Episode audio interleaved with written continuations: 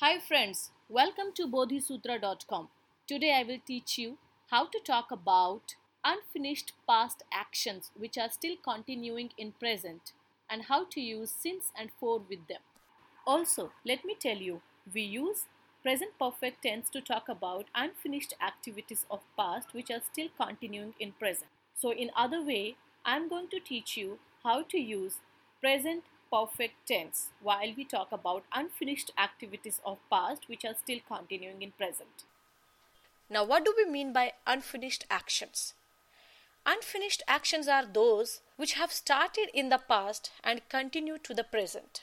Usually, we say it to say how long an action or state has continued with since or for. For example, when we say, How long have you known Mr. Rama? So now someone is saying, I have known Mr. Rama since 1999. Now, next example, how long he has lived in USA? And someone is answering, he has lived in USA for 4 years.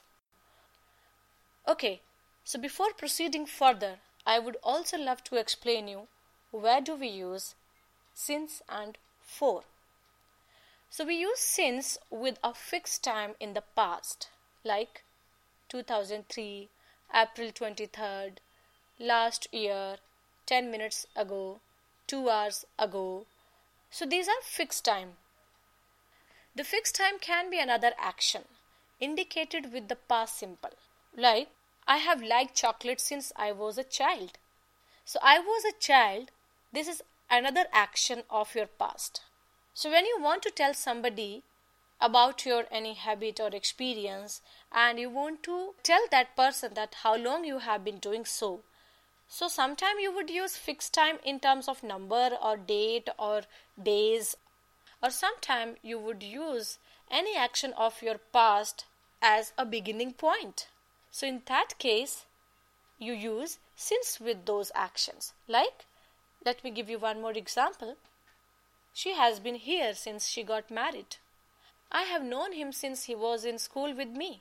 So this is how we use since. Now, where do we use for? We use for with a period of time.